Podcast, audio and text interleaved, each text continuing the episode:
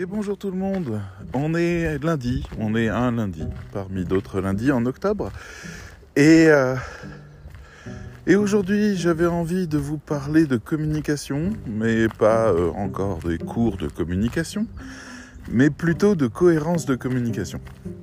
On vient de finir un, une, une période d'appel parce que la MFM devient le cercle des rédacteurs. Euh, c'est un changement euh, qui, euh, qui prend de l'ampleur.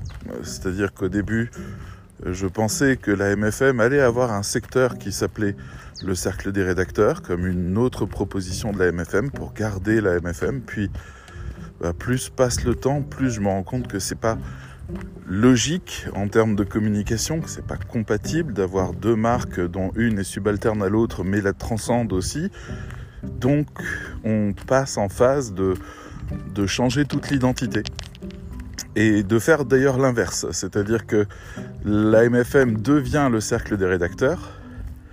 Et le cercle des rédacteurs, parmi toutes ces propositions qui sont une proposition de communauté, il va y en avoir une particulière qui est une formation, une vraie formation, euh, et qui, quant à elle, euh, va s'appeler la meilleure formation du monde, en sous-titre en tout cas, pour garder un peu l'esprit de ce qu'on a fait encore quelques temps, d'ici peut-être à ce que le nom disparaisse. Un nom qui est euh, très... Euh, euh, comment dire qui, est très lié aux élèves qui ont parcouru depuis un an et demi ces cours. Et je le comprends, moi-même, j'en ai un attachement particulier, mais qui euh, va laisser émerger quelque chose qui me semble plus beau, plus grand, plus fort. Donc c'est une acrobatie un peu compliquée qui va prendre plusieurs semaines, plusieurs mois dans la communication. Mais surtout, le fait de changer de nom signifie pas seulement changer de nom en disant ouais on a trouvé un meilleur nom. il s'agit de changer de philosophie. Et à cet instant-là, il se passe des choses euh, vraiment beaucoup plus intéressantes euh, qui, nous permettent d'avoir une latitude de communication radicalement différente de ce qu'il y avait avant. J'ai changé le nom, j'ai changé le sens. C'est-à-dire, jusque-là, quand je m'adressais à des gens, j'étais formateur de la MFM à essayer de vendre la MFM, de l'argumenter, de la présenter. Euh, et la MFM en elle-même, dans son propre nom, disait achetez-moi, achetez-moi, euh, voici mon meilleur argument, voici ce que je suis. Et, et c'est pas, c'est pas ça la relation qu'on veut, en fait. Même entre nous. Hein. C'est pas la. Voilà, je, je recommanderais jamais à un rédacteur d'appeler son entreprise le meilleur rédacteur du monde. Parce que ça signifie en permanence que vous êtes en train d'essayer de vous vendre. Alors même que le sens du nom de la meilleure formation du monde était lié à une communauté qui s'est rassemblée, qui a, qui a partagé 10 000 euros pour pouvoir fabriquer une formation qu'elle voulait être la meilleure. Et on l'a appelé comme ça parce que c'était euh, presque, je dirais quelque part, une private joke de, de la fabrication même. C'est-à-dire la centaine de personnes qui a voulu que cette formation naisse a, avait pour ambition que cette formation soit la meilleure qui soit. Et donc, c'était amusant de l'appeler comme ça. Mais le problème, c'est pas, c'est pas eux. Le problème, c'est toutes les autres personnes qui ne savent pas cette histoire et qui se retrouvent donc face à un non racoleur, euh, putaclic quelque part. Ah, moi qui pensais que ça serait un signal parce que je me disais les gens me connaissent, ils savent que si je propose une formation qui s'appelle comme ça, c'est une formation de justice, c'est une formation d'équité, c'est une formation d'égalité des chances. C'est pour ça qu'on l'appelle comme ça, parce qu'elle est accessible à tout le monde, elle valait 300 euros, elle est accessible à tout le monde, elle dure une année si vous le voulez, il se passe plein de choses qui vont vous enrichir, et quand vous sortirez de là, vous serez des professionnels capables de développer votre entreprise. Donc, ça avait du sens pour moi et pour toutes les personnes qui la connaissent. Ça avait beaucoup de sens de l'appeler comme ça, mais pas pour ceux qui ne la connaissent pas le cercle des rédacteurs arrive et là, on, change le ton. On dit, bah en fait, on n'est pas une formation. On est une communauté qui a pour vertu de faire grandir les gens ensemble en, en les confrontant à des questionnements, à des nouveaux savoirs, à des nouvelles expériences, à des nouveaux partages. C'est un lieu comme il n'en existera aucun autre, parce que c'est un lieu professionnel. J'entends par là. Vous faites peut-être partie d'une communauté ou d'une autre sur les réseaux sociaux, mais ça n'est pas animé par des professionnels. Ça peut peut-être vous sembler plus sincère, mais personne va venir vous dire Hé, le mois prochain, on fait une masterclass sur tel ou tel sujet et on va approfondir le truc et vous donner des outils de compétences. Hé, on va faire un atelier qui va permettre d'étudier cet outil-là en particulier pour que vous puissiez l'intégrer dans votre domaine professionnel. On, ça, c'est la dimension professionnelle, c'est-à-dire quelqu'un va être payé pour s'occuper de vous faire grandir. C'est complètement différent c'est une communauté privée de ce côté-là, une communauté professionnelle. Donc l'avantage, c'est que ça change la communication, où je n'ai plus besoin de venir dire aux gens, hé, achète ma formation, achète ma formation. J'ai juste besoin de leur dire, salut, je fais partie du cercle, euh, on va discuter. C'est tout. On ouvre une nouvelle ère de communication. C'est une, une ère de communication qui me ressemble beaucoup plus je suis bien plus intéressé à l'idée de parler avec des gens euh, de choses qui nous intéressent ensemble, plutôt que d'essayer de leur vendre quelque chose en argumentant de la merde, du type euh, oui, euh, tu vas augmenter ton chiffre d'affaires, tu vas trouver des nouveaux clients. Bien sûr que tout ça c'est vrai, mais c'est normal, tu auras grandi. Bien sûr, mais qui je suis moi pour te dire ce que tu vas faire ou devenir? Non, les promesses sont simples. Grandir. Grandir, maturer, mieux comprendre ton univers, mieux comprendre les outils, mieux comprendre les prospects, mieux comprendre les besoins. C'est ça ce qu'il faut. Et c'est un endroit qui permet de le faire qu'il faut. Donc, moi, je ne suis que représentant de cet endroit-là. Et j'ai bien l'intention, si le succès est au rendez-vous, euh, que, que d'autres que moi viennent alimenter toute cette communauté. C'est là où j'ai très envie de pouvoir euh, faire vivre des choses inédites aux gens de cette communauté. J'ai envie que les gens de l'extérieur de la communauté en entendent parler en se disant Tra, j'aimerais bien vivre ça. Parce que ça me manque cet élément-là ou celui-là. J'ai pas besoin de venir dire aux gens Viens. J'ai juste besoin de leur dire Voilà ce qui se passe. Mais à la limite, j'ai même pas besoin de dire ça. Il suffit que je propose des choses à l'extérieur qui permettent aux gens de sentir ce qui se passe. Ils ont juste à faire une seule chose pour que ça fonctionne. Croire en ma sincérité. Je n'ai plus besoin de,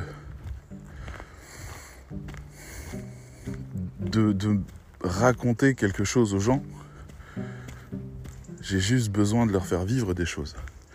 Et ça, c'est beaucoup plus dans mes cordes, parce que j'ai été journaliste, ça faisait partie de la question du métier de journaliste. J'ai été organisateur événementiel, j'ai tenu des boutiques dans lesquelles j'ai fait des animations. Je passe mon temps à réfléchir à ces questions-là. Donc j'ai la sensation d'être plus libre et plus serein sur la période qui va arriver.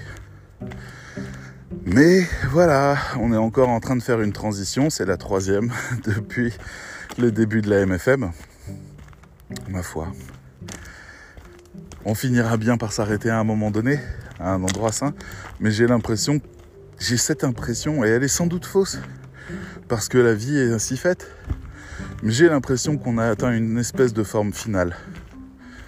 Le cercle des rédacteurs fait tout le sens que j'espérais depuis le début. Espérons donc que qu'il ait du succès. Mais voilà, bref, si je vous parle de tout ça et de ce changement de positionnement et de cette idée qu'il faudrait qu'il faudrait être cohérent dans ce qu'on propose, c'est justement parce que la communication est quelque chose qui est très subtil, parce que très humain, et que les théories ne fonctionnent pas non, elles doivent toutes s'adapter à votre situation à vous. Je suis en train de regarder LinkedIn en ce moment. C'est un réseau social qui m'intéresse parce qu'il rassemble des choses euh, exceptionnelles, littéralement exceptionnelles, pas que pour moi, pour, tout le monde. Et ces choses-là sont pas du tout utilisées. Et ça me frustre. Alors je vais pas vous dire que je vais changer LinkedIn, pas je, n'ai pas cette prétention là, pas du tout, mais j'ai envie d'en faire quelque chose. Quelque chose qui me ressemble sur mon petit réseau à l'intérieur de LinkedIn. Mais je suis pas différent des autres hein, quand j'ouvre LinkedIn et que je vois que des formateurs, des coachs, des consultants, des marketeurs font des posts qui ravagent les likes, où ils sortent, mais, mais où c'est magnifique. Et moi, je lis ça et, je dis, waouh, mais c'est tellement des grosses ficelles. C'est tellement le gros hameçon avec le gros verre qui est devant tout le monde. Et pourtant, ça y est, tout le monde signe. Tout le monde veut, tout le monde like, tout le monde machin. Ils finissent par des questions, ils nous font chialer dans les chaumières, ils nous parlent de choses qu'ils ont jamais vécues. Et, et on sent toutes ces choses-là. moi, je, enfin, moi, je les sens. Et je suis incroyablement frustré, incroyablement en colère, et je m'interdis de réagir pour pouvoir leur dire ça. Je veux dire, pendant le confinement, j'ai réagi un petit peu. Je me souviens d'une fois où je me suis fait légèrement allumer. C'était la période du confinement où tous les restaurants étaient fermés et, où en fait il y avait euh, une femme de Buffalo Grill, qui est une chaîne de restaurants, qui avait posté un message en disant à tous mes collègues restaurateurs, ah les pauvres chouchous, ah là là, c'est vraiment dur pour vous, c'est dur pour nous tous, nous sommes tous ensemble, nous devons nous soutenir, méchant gouvernement qui a fermé les restaurants. Et je suis arrivé et puis je lui ai dit, excusez-moi, vous faites partie du, du groupe le plus riche de France en termes de restauration. Quelle action allez-vous faire pour aider les petits restaurateurs qui vont crever? Et tout le monde m'a détruit en disant mais laisse parler la dame. La dame est en train de se plaindre de la souffrance qu'elle vit, de ses employés qui sont chez elle. Elle a un putain de chiffre d'affaires de plusieurs millions. Elle fait partie d'une chaîne qui la soutient entièrement. Qu'est-ce que c'est que ces conneries? Même chose, un peu plus tard, il y avait Monsieur Leclerc, le, fils, petit-fils de je sais pas qui, Leclerc, qui a sorti les supermarchés Leclerc, qui faisait un texte euh, absolument émouvant et triste sur les librairies qui fermaient. Ça aussi, on peut en parler des librairies quand, 70% des librairies sont à Paris et que les autres n'ont pas de librairie. Mais bon, c'est pas grave. Euh, et, et qui disait, ah là là, c'est vraiment horrible, on soutient nos amis libraires. Mec, c'est toi qui les tues, c'est pas Amazon. T'as fait des espaces culturels dans tous tes putains de supermarchés. Et maintenant, en fait, les gens, en faisant leurs courses, ils vont acheter leur dernier bouquin, ils vont plus dans les librairies. Et c'est toi le concurrent numéro un de ces gens-là. C'est toi qui les tues. T'avais pas assez d'argent. Il t'en fallait encore plus. T'as pas hésité à tuer ces gens.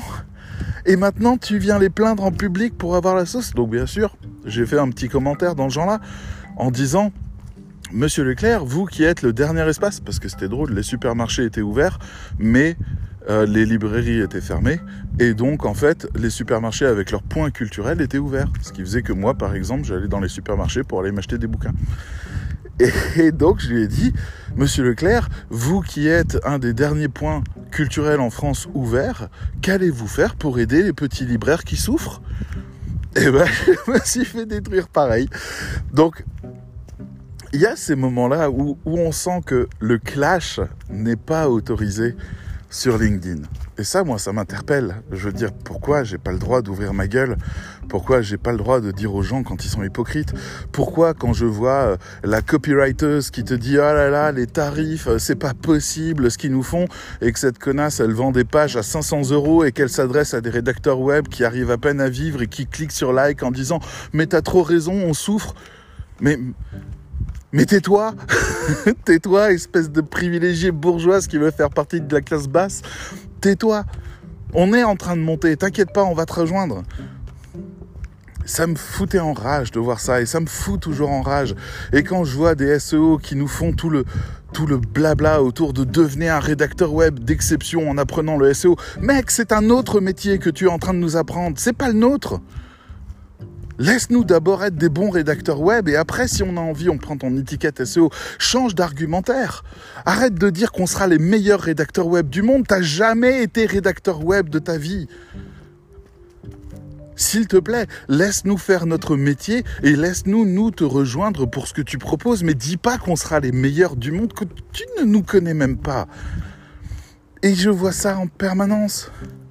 Je vois ça, des tonnes de personnes, je vois des, des formateurs ou des formatrices tenir des discours qui sont puants, qui sont des trucs où, on, ils sont en train de pleurnicher alors même qu'ils ont des chiffres d'affaires de malade mental pour que la compassion fasse que les gens viennent. Et en fait, tout ça, ça me tue. À chaque fois que je vais sur LinkedIn, je sais que j'ai pas le droit de réagir à ça. Je sais que ça donnerait une très mauvaise opinion. J'avais fait une vidéo à l'époque que Scriber sortait sa formation. J'ai plus de nouvelles d'ailleurs, je sais pas où ils en sont avec leur projet de formation. Faudrait que j'aille voir une fois. Et ils avaient fait un truc, mais qui était dégueulasse, qui était vraiment, euh, oui, Scriber, plateforme de vente, euh, plateforme de contenu qui paye le plus mal en France les rédacteurs web, il n'y a pas pire que Scriber, euh, décide de sortir sa formation pour vous ponctionner encore un petit peu de fric à côté, et vous aurez le droit de savoir ce qu'est le métier de rédacteur web. Mec, tu sais pas ce qu'est le métier de rédacteur web, tais-toi. Et en plus, vous aurez des privilèges en tant que client Scriber, vous serez mieux payé. Waouh, je vais attendre 5 centimes le mot Ouh, trop bien je vais payer ta formation et en plus elle est remboursée par l'État. Mec, t'as tout compris. Donc voilà, ils étaient en train de faire leur étude de marché, ils ont sorti ça, j'ai sorti une vidéo qui s'appelait Scriber, on te voit, on te voit. Alors, j'ai retiré la vidéo depuis. Parce que Scriber a, tout simplement amélioré son offre et a fait quelque chose que j'estimais à peu près correct, même si c'est encore un petit peu en dessous. Mais voilà, là, on était sur une proposition de formation qui permettait aux gens d'atteindre des tarifs corrects, quoi de, pouvoir vivre correctement et de pas passer que par, euh, que par Scriber pour pouvoir vivre par la suite. Mais en gros, on avait l'impression que Scriber formait des gens pour travailler chez Scriber. Et il leur demandait de l'argent pour ça. Waouh Donc, voilà, là j'ai réagi. J'ai réagi. Bon, chez Scriber, ça a un petit peu chanté, mais ils sont pas venus me casser la gueule. Et puis, j'ai retiré cette vidéo quand c'est devenu correct. Mais voilà, donc j'ai toujours été là-dedans. Et c'est vrai que quand vous regardez LinkedIn, vous vous dites, mais on va où? Ça sert à quoi? Je veux dire, on a 90% au moins des gens sur LinkedIn qui postent rien, qui sont là pour consommer, pour lire, pour liker. Et c'est pas une question de goût, c'est que les autres les foutent tellement mal avec leur connerie de ouais, moi j'ai de nouveau eu 9 clients, ouais, moi j'ai fait un chiffre d'affaires de 3000, 4000, 5000 euros par mois, ouais, mon client m'a félicité, regardez, il a carrément sorti une vidéo sur moi. T'es... Je comprends ce que tu fais, mais j'ai deux questions à poser. La première, c'est est-ce que tu as plus de clients grâce à ça? Tu postes tous les jours des choses qui te flattent? Ou des choses qui créent de l'empathie, tu as tous les jours des centaines de likes à chaque post que tu fais. Tu n'es pas community manager, donc ça n'intéresse pas les gens, ça. Mais est-ce qu'il y a des clients qui viennent te voir en disant écoutez, on a vu votre post, vous avez l'air fantastique, c'est dingue, j'ai lu tout ce que vous avez écrit, vous êtes une personne fabuleuse en réalité. Je vais vous engager. Est-ce que ça marche comme ça la conversion? Ça, c'est ma première grande question. C'est-à-dire, est-ce qu'on est fait pas de la merde là? Est-ce qu'on n'est pas tous en train de, de, croire bêtement au modèle des autres? Et la deuxième, qui est celle de ce sujet de podcast aujourd'hui, même si ça vous semble comme d'habitude, un petit peu obscur, mais finalement, vous allez voir, hein, c'est le coup de, de la palissade dans Karate Kid. Hein. Je vous apprends à peindre la palissade, à nettoyer la voiture, et après, oh mon Dieu, vous savez faire du karaté. C'est un peu pareil. Donc, est-ce que tu communiques comme il faut? Est-ce que c'est ça ce qu'il faut comme communication quand on est rédacteur web? Je vous vois, vous peut-être qui m'écoutez, essayer d'attirer l'attention des gens. Et je vous comprends, attirer l'attention des gens, ça semblerait statistiquement la meilleure stratégie. Je veux dire, il y avait des gens qui cherchaient du boulot, ils se mettaient une pancarte avec marqué Je cherche du boulot et ils déambulaient dans les rues de la ville euh, jusqu'à ce que quelqu'un leur tape sur l'épaule dans les années 20. Et ça, marche. ça marche parce que la statistique fait ça. C'est la même chose qu'une des blagues de Reiser où il y avait un dessinateur humoristique français des années 70, euh, où il y avait un homme qui allait à la plage et qui allait voir toutes les femmes de la plage en disant est-ce que vous voulez coucher avec moi? Et, et tout le monde l'envoyait chier avec beaucoup de violence jusqu'au moment où il y en a une qui dit oui. Et il répond, bah, statistiquement, il y en a toujours une qui dira oui, il faut juste trouver laquelle. Donc ça, marche. On peut imaginer ça. Hein. Désolé pour toutes les autres qui regarderont cette femme en disant ah c'est une salope ou alors ah j'aurais dû dire oui.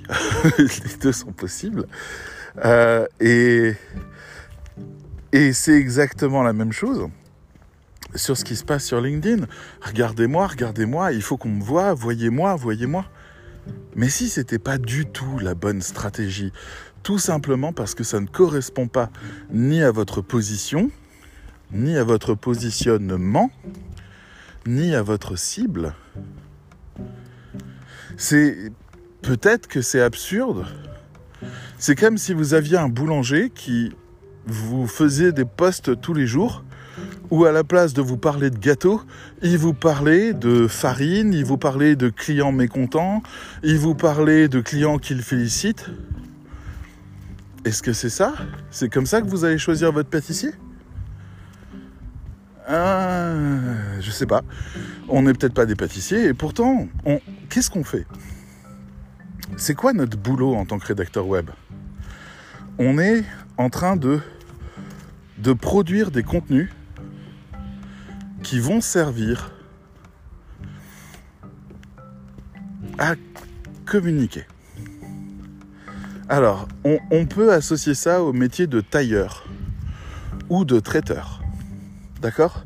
C'est-à-dire, vous avez un événement, vous voulez que l'événement communique un certain type de choses, eh ben, vous allez chercher le traiteur qui saura faire cette chose-là. Si vous êtes déjà un peu branché communication, c'est du no stress, vous savez faire la différence entre les traiteurs. Mais si jamais vous ne l'êtes pas, vous allez voir un traiteur et puis vous lui dites, c'est ça mon événement. Donc, euh, qu'est-ce que tu peux faire qui y ressemble? Je me souviendrai d'un buffet toute ma vie où c'était à, Metz, dans l'est de la France, et c'était, j'avais un commerce, euh, et on était invité euh, par la fédération du commerce de Metz à venir assister à un truc chiant comme la mort, des statistiques, des analyses. Ça, aurait pu me passionner, mais ça parlait pas des boutiques de ma taille, ça parlait que des grosses boutiques. Donc c'était inapplicable à ce que moi je vivais. Donc je pouvais même pas en tirer un moindre savoir, donc j'ai perdu toute ma matinée là-dedans. Euh, c'était vraiment, on voyait la gloire des autres et pas la nôtre. Et, et à midi, ils ont invité le plus grand restaurant de Metz, euh, qui s'appelle le Grenier à Grains, je sais plus. Enfin bref, voilà, il l'avait invité pour qu'il fasse le buffet. Et alors on avait une dizaine de jeunes chefs qui étaient là et qui préparaient sur commande dans des petites poêles euh, en cuivre magnifiques, plein de petits mets préparés. Et alors tout était incroyablement somptueux et délicieux. Et, en fait j'ai fait des photos que de ça. C'est-à-dire mon événement, ça a été que ça. Et on est des années après, plus d'une décennie après. Hein. Et j'en suis au point où je me souviens très bien de ça. Donc l'événement a été marquant pour cette raison-là. Mais euh, parce qu'il était cohérent avec l'offre générale, c'est-à-dire on était là pour parler fric, on était là pour parler commerce, on était là pour parler business. Donc on nous a ramené euh, quelque chose qui honorait les invités, à savoir le meilleur buffet qui soit, fait de la manière la plus raffinée qui soit, avec des jeunes chefs, avec des savoir-faire, avec des mets de qualité, du crabe, des poissons, des, euh, pièces de viande, des choses. Enfin bref, c'était euh, spectaculaire et c'était très très très cohérent. Donc, euh, ce restaurant était capable de faire quelque chose à la hauteur des attentes de cet événement. Et ça marchait entre les deux, d'où le fait que traiteur, ça fonctionne. De même, je me souviens avoir fêté un anniversaire euh, où, euh, où c'était une personne, c'était des personnes qui n'avaient pas beaucoup d'argent, qui faisaient ça, ils voulaient faire un gros événement pour les 40 ans de quelqu'un. Et, euh, et c'était des comment dire c'était intéressant parce que c'était des, des, des formes en j'ai plus le nom maintenant polystyrène Voilà, des formes en polystyrène, des cygnes, des oiseaux, des crabes, des trucs comme ça, qui étaient après recouvertes d'aluminium et qui après étaient recouvertes de charcuterie. Et c'était plutôt bien foutu et c'était très peu coûteux parce que la forme en polystyrène coûte rien. Et pour le coup, ils choisissaient les différents, euh, différents éléments de charcuterie pour donner du relief, faire un petit peu un truc joli, etc. Et c'était très très très joli. Et ça donnait un buffet absolument spectaculaire, à la hauteur peut-être de ces buffets très haut de gamme. Mais, euh, mais pour 3 francs 6 sous, quoi. Et donc, ça donnait quelque chose qui est resté mémorable pour la même raison. Donc, voilà, je veux dire, votre traiteur, il est normalement capable d'envoyer le bon message, même si vous n'avez pas les moyens. Il est capable de vous amener ce que vous souhaitiez à la hauteur du tarif que vous avez. Ah bon, grosse digression sur les traiteurs. Mais voilà, les traiteurs, les coiffeurs, les tailleurs, toutes les personnes qui travaillent à votre communication personnelle sont concernées par le même sujet, à savoir comment vous allez être représenté ou comment votre message va être représenté dans un espace public à un public donné. Bon, le rédacteur web, il fait ça. Alors, qu'est-ce qui vient foutre à raconter sa vie, à raconter ses succès, à raconter euh, comment il a su faire tel contrat, comment il a prospecté, qu'est-ce qui s'est passé, quelle injustice il a vécu Qu'est-ce qu'on en a à foutre? Quelle est la meilleure approche? Alors vous pourriez me dire, bah, comme les traiteurs, on fait de la pub et on dit on est capable de faire ça. C'est un très bon raisonnement. On, peut très bien dire euh, bonjour, euh, euh, voilà encore un client satisfait sur telle thématique et tel truc, sa mission c'était ça, voilà comment j'ai traité le truc, et les gens pourraient se dire eh, ça c'est la compétence que je cherche.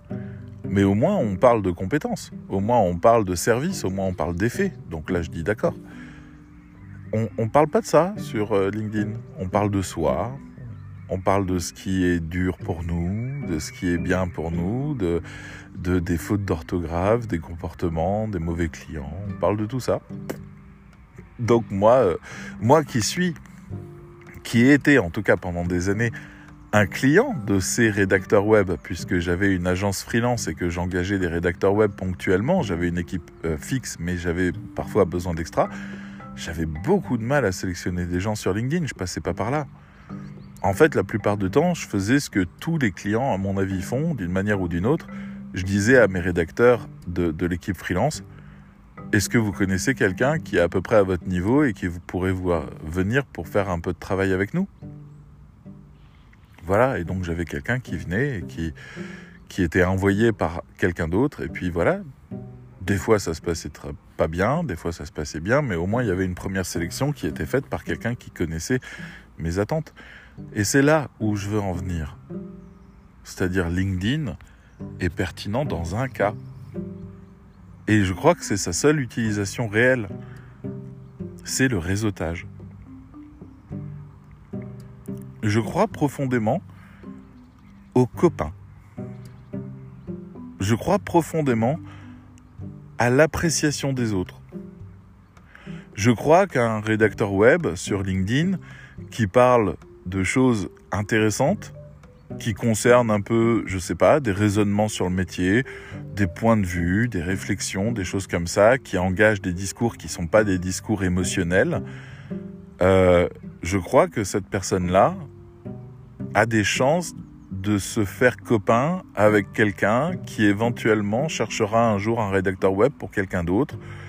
Et la plupart des rédacteurs web que je connais qui travaillent sur LinkedIn, qui développent sur LinkedIn, me parlent de réseautage. C'est-à-dire, euh, ouais, c'est un, client qui m'a été envoyé par un autre de mes clients. Les clients, vous savez, éventuellement au début, ils savent pas pourquoi ils vous choisissent. Et puis après, ils vous observent. Ils, ils vous rentrez dans le réseau. Et puis ils continuent à vous suivre. Et s'ils sont satisfaits de vous, vous inquiétez pas. Ça, je sais pas. Vous, vous êtes par exemple rédacteur web. Est-ce que vous connaissez un référenceur? Je veux dire personnellement. Un référenceur que, attention, parce que ça, ça va pas vous sembler très naturel, mais bon, que vous pourriez engager pour travailler sur un de vos contrats. Si un client a besoin d'un référenceur, est-ce que vous avez un numéro? De quelqu'un à appeler. Vous devriez. Ça fait partie des demandes de vos clients potentiellement. Ça vous permettrait de décrocher des contrats. moi j'ai un, un contrat en cours, le client il voulait faire, il a des objectifs, des objectifs très précis, et je lui ai dit on avance à l'aveugle si jamais on n'a pas un référenceur qui passe, donc je vous invite à rencontrer ce référenceur. Et voilà, et le référenceur a déjà envoyé son devis, il y a des choses qui se mettent en place. Quand il aura fini son travail d'analyse, eh ben, on pourra savoir ce que je dois faire moi en termes de rédaction web pour obtenir l'objectif. Voilà. C'est quelque chose qui peut être très bien. Mais le problème, c'est que vous ne connaissez pas les référenceurs. Imaginez que vous arriviez à sympathiser sur LinkedIn, sympathiser réellement hein, avec un référenceur. Et que le référenceur sait que vous travaillez comme il souhaiterait que vous travailliez. Parce que ça, c'est important aussi. Hein. Je veux dire, on peut être copains. Euh, c'est pas pour autant que je vais vous filer du boulot euh, si je pense que vous n'êtes pas à la hauteur. Parce que ma réputation est tout simplement en jeu. Hein. Moi, il y a des personnes avec qui je ne travaillerai plus jamais, alors que c'est des personnes qui travaillaient bien ou qui ont des compétences parce qu'ils m'ont recommandé quelqu'un qui a fait de la merde comme jamais j'ai vécu. Et où c'est parti en cacahuète. C'est des gens avec qui je travaillerai plus jamais. Donc, la réputation est liée à nous quand on recommande quelqu'un. Donc, il faut que le référenceur, il sache ce que vous valez. Donc voilà. Quelle est, une, quelle est la stratégie LinkedIn, qui peut marcher? Eh ben, euh, moi, c'est celle que je vais essayer de faire dans les prochains temps. J'ai posté un, message hier sur mon LinkedIn qui dit euh, Je comprends pas LinkedIn, il faut absolument qu'on trouve un moyen de, de, refaire, de faire quelque chose qui fonctionne et qui est plaisant et qui est un, endroit où j'ai envie d'aller. Parce que pour l'instant, j'arrive, je me casse. C'est-à-dire j'arrive dans un événement.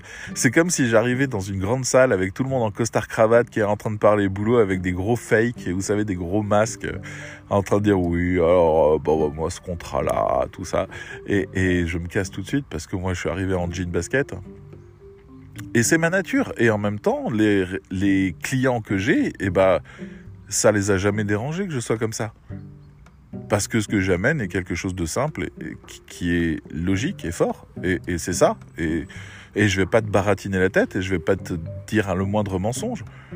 Il y a combien de fois j'ai des gens qui m'ont contacté en MP pour me dire pensez-vous que j'ai besoin de votre formation? Puis j'ai étudié le profil, j'ai étudié les contrats, je disais non. Non, non, euh, vous ça va. C'est bon. Il n'y a pas vraiment besoin. Donc, j'ai pas de problème moi avec le fait de, de, dire aux gens ce qui est et, ce qui est pas. Mais voilà. Donc, j'ai besoin d'un LinkedIn qui me ressemble. Alors, j'ai commencé à faire un premier travail sur LinkedIn. Et je vais en parler euh, ponctuellement. Je vais publier des choses sur LinkedIn pour expliquer ce que je mets en place pour voir si j'arrive quelque part. La première chose que je fais, c'est taire le bruit. Là, depuis euh, deux jours, LinkedIn a mis en place des nouveaux boutons. Je sais pas quand ils sont apparus, mais je sais que la dernière fois que j'avais regardé, c'était pas là et c'était insupportable. Vous savez, vous avez des gens dans votre réseau qui like d'autres personnes et pour le coup, les posts de ces autres personnes se retrouvent sur votre mur. Et le problème, c'est que les gens de mon réseau, ils like beaucoup de, de, de connards qui, qui racontent n'importe quoi pour les faire liker. Donc je me retrouve à être littéralement spammé de storytelling à deux balles et de trucs dégueulasses. Et, et ça, ça faisait partie des trucs qui m'écœuraient vraiment. Et ben maintenant, il y a un bouton qui me permet de ne plus suivre la personne qui a été likée. Donc quand j'ai quelqu'un qui est tout le temps dans la démarche de vente, tout le temps dans la démarche de storytelling, tout le temps dans la démarche de copywriting, tout le temps dans la démarche de réaction, ben je peux le muter, le, le mettre en silencieux et ne plus l'avoir sur mon mur. Et je peux aussi mettre en silencieux la personne si jamais je vois qu'elle publie jamais rien, mais qu'elle fait que liker tous les, tous les boules qui passent et, tout ce qui semble vaguement luisant. Eh ben, je peux la mettre en silencieux aussi, sans la vexer pour autant. Elle, elle verra mes posts, mais moi, j'ai estimé que c'était pas euh, pertinent d'avoir euh, tout ce qu'elle likait sur mon mur. Donc, c'est un acte égoïste qui doit être euh, secret. Hein. Personne ne doit jamais savoir euh, qui vous avez enlevé et qui vous avez pas enlevé. Mais en, en faisant ça, eh ben, depuis deux jours, je vois apparaître des posts sympas. Je vois apparaître des trucs qui me plaisent davantage. Alors moi, je suis de la culture Facebook, c'est-à-dire on s'adresse à des gens. On, on, veut faire vraiment du lien avec les gens. On n'est pas là pour euh, blablater, on est là pour échanger. Donc d'un coup, il y a des trucs qui arrivent et puis il y a des gens que j'avais pas vus depuis très longtemps. qui apparaissent. C'est rigolo. J'avais un passé dans le jeu de société. Là, d'un coup, pouf, je vois des, des posts de jeux de société parce que mon LinkedIn, il a 10 ans. Et je vois que j'étais ami avec ces gens-là. Et je, ah, tiens, ça, il est encore là, lui. Donc je, leur dis coucou. Voilà. Et puis je commence à, entamer des discussions avec les uns et les autres. Mais, euh, mais voilà. Donc, je vais essayer de, de clarifier au maximum. Déjà, j'ai décidé de retirer assez systématiquement tout ce qui a euh, des intitulés qui commencent par formateur, coach ou consultant, parce que c'est des gens qui ont une démarche de vente systématique. C'est pas des gens qui veulent juste discuter, c'est des gens qui te disent ouais je fais des commentaires pour pouvoir monter dans le reach, je fais euh, des posts euh, dans lesquels je pousse à l'action, euh, je publie des leads magnets, je publie des machins, j'essaye d'attirer sur tel truc. Je veux pas vivre dans une pub. Si je viens sur LinkedIn, c'est pas pour être dans une pub. Ce que je veux, c'est vivre dans un monde réel avec des gens qui qui ont envie d'échanger réellement. Donc j'ai essayé de travailler là-dessus. Parce que ma communication elle-même a changé. C'est-à-dire, euh, pendant un temps, je publiais un peu comme eux. Et je me sentais pas bien de faire ça. Parce que je me disais, ok, toi, t'as tout le monde qui est en train de danser, et de temps en temps, tu passes et tu dis, oui, grosse promo, grosse promo. Laisse-les danser. Donc je les regardais danser, les gens, et puis c'est tout. Mais j'apprécie toutes les démarches des gens qui veulent être originaux sur LinkedIn, mais pourquoi? La meilleure stratégie, qui soit, c'est d'être vous-même et de montrer les, les, bonnes choses de vous sur le plan relationnel. Pas sur... Euh, enfin voilà, je sais que c'est important de s'envoyer des fleurs parce que personne ne le fera à votre place et donc il faut bien que les gens soient au courant des choses. Mais restez simple, restez accessible, donnez envie aux gens de discuter avec vous, mais de discuter sincèrement avec vous. Voilà, quand vous vous posez une question, posez une question à laquelle une question sincère, c'est-à-dire où on sait que ce qu'on va vous apporter, c'est quelque chose qui va vous aider. Laissez-nous vous aimer. Laissez-nous faire le choix de vous aimer. Je sais que vous aurez des meilleurs résultats en termes de, de likes et de commentaires en utilisant les recettes qui existent sur euh, LinkedIn, c'est-à-dire le storytelling ou ce genre de choses. Mais il y a différents storytelling. Il y a une élève qui avait publié un article sur les introvertis et euh, qui euh, c'était un des exercices de la MFM. Et elle réfléchissait à ça et je lui disais, écoute, t'es sur LinkedIn, le seul moyen d'attirer les gens, c'est de parler de toi. Pourquoi? Parce que c'est un putain de réseau social. On n'est pas là pour prendre des cours on est là pour vivre des choses avec des gens, des choses sincères. Mais en même temps, elle voulait donner des conseils et des explications. Alors je lui ai dit 50-50. Première partie de son texte, c'était du storytelling. Voilà ce que j'ai vécu en tant qu'introverti, voilà mes difficultés, voilà euh, comment j'ai réussi à surmonter les choses. Puis je vais vous donner mes cinq conseils par rapport à ça pour, euh, pour vraiment des trucs qui ont marché pour moi. Et j'avais beaucoup insisté dans la MFM, dans la correction, pour dire il faut que ce soit des choses qui aient réellement marché pour toi. C'est comme ça que tu y arrives. Comme ça, tu développes une relation avec des gens qui te sont réellement reconnaissants pour des bonnes raisons. Ils savent que tu as donné une partie de toi et une bonne partie de toi. Et qu'ils te sont reconnaissants de ça. Et ce sera une manière pour toi d'avoir d'autres clients, des clients qui viennent et qui disent ouais j'ai lu votre texte, euh, je suis introverti moi aussi, euh, euh, j'aime bien votre manière de parler, on pourrait peut-être discuter ensemble et puis et puis peut-être voir si on peut bosser ensemble. J'aimerais bien bosser avec quelqu'un comme moi qui me comprend. Ça serait ça serait fabuleux. Il n'y a pas besoin d'aller chasser des gens qui nous ressemblent pas. Le monde est assez vaste pour qu'on rencontre les personnes qui nous qui nous branchent moi, je sais qu'avec le cercle, je vais avoir cette difficulté-là, parce que le cercle des rédacteurs, euh, vous l'entendez bien au nom, euh, c'est, ça concerne tous les rédacteurs. Donc, déjà sur Facebook, on a créé le cercle public des rédacteurs pour rassembler les gens qui veulent parler rédaction web et pour leur donner l'occasion de parler de rédaction web et d'échanger là-dessus.